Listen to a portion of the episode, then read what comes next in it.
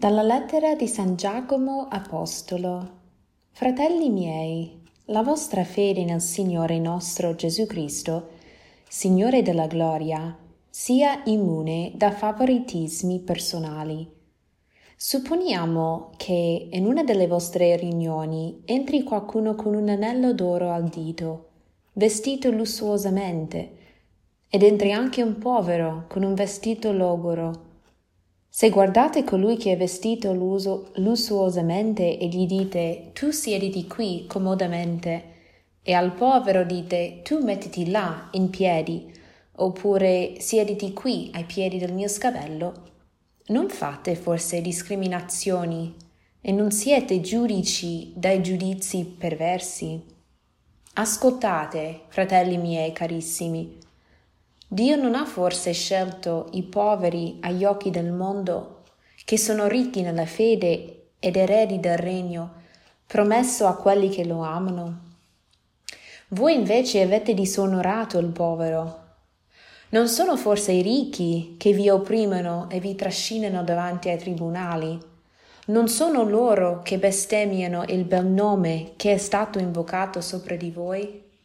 Certo, se adempite quella che secondo la scrittura è la legge regale, amerai il prossimo tuo come te stesso, fate bene.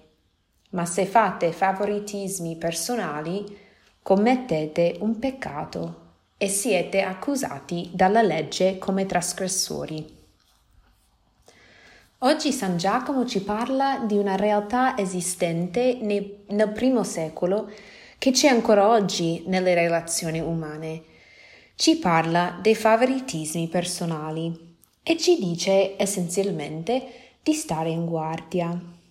Da un lato riconosciamo verità in quello che dice. Sulla carta è ovvio che uno non dovrebbe trattare male un uomo solo perché è povero, mentre un essere ugualmente umano viene trattato in modo migliore perché è ricco. Dall'altro lato, se siamo onesti con noi stessi, dobbiamo ammettere di aver fatto delle discriminazioni nella nostra vita, di aver favorito qualcuno per motivi personali. E qui penso che una distinzione molto importante va fatta.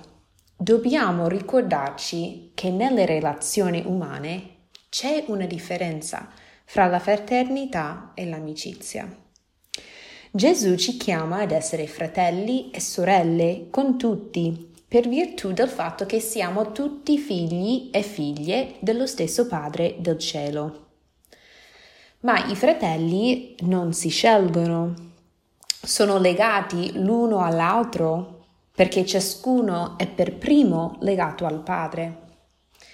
Gli amici invece si scelgono le amicizie nascono da una simpatia spontanea e persistono nel tempo con un legame di effetto. Spesso, anche se non sempre, gli amici condividono un modo di vedere il mondo e si trovano in accordo su tanti temi. Allora è chiaro che se c'è da scegliere fra sedermi accanto al mio migliore amico e sedermi accanto a un perfetto sconosciuto, tenderò a favorire il mio amico. Ecco, non è questo il favoritismo personale di cui sta parlando San Giacomo. Non ci sta dicendo che non possiamo avere preferenze riguardo alle persone.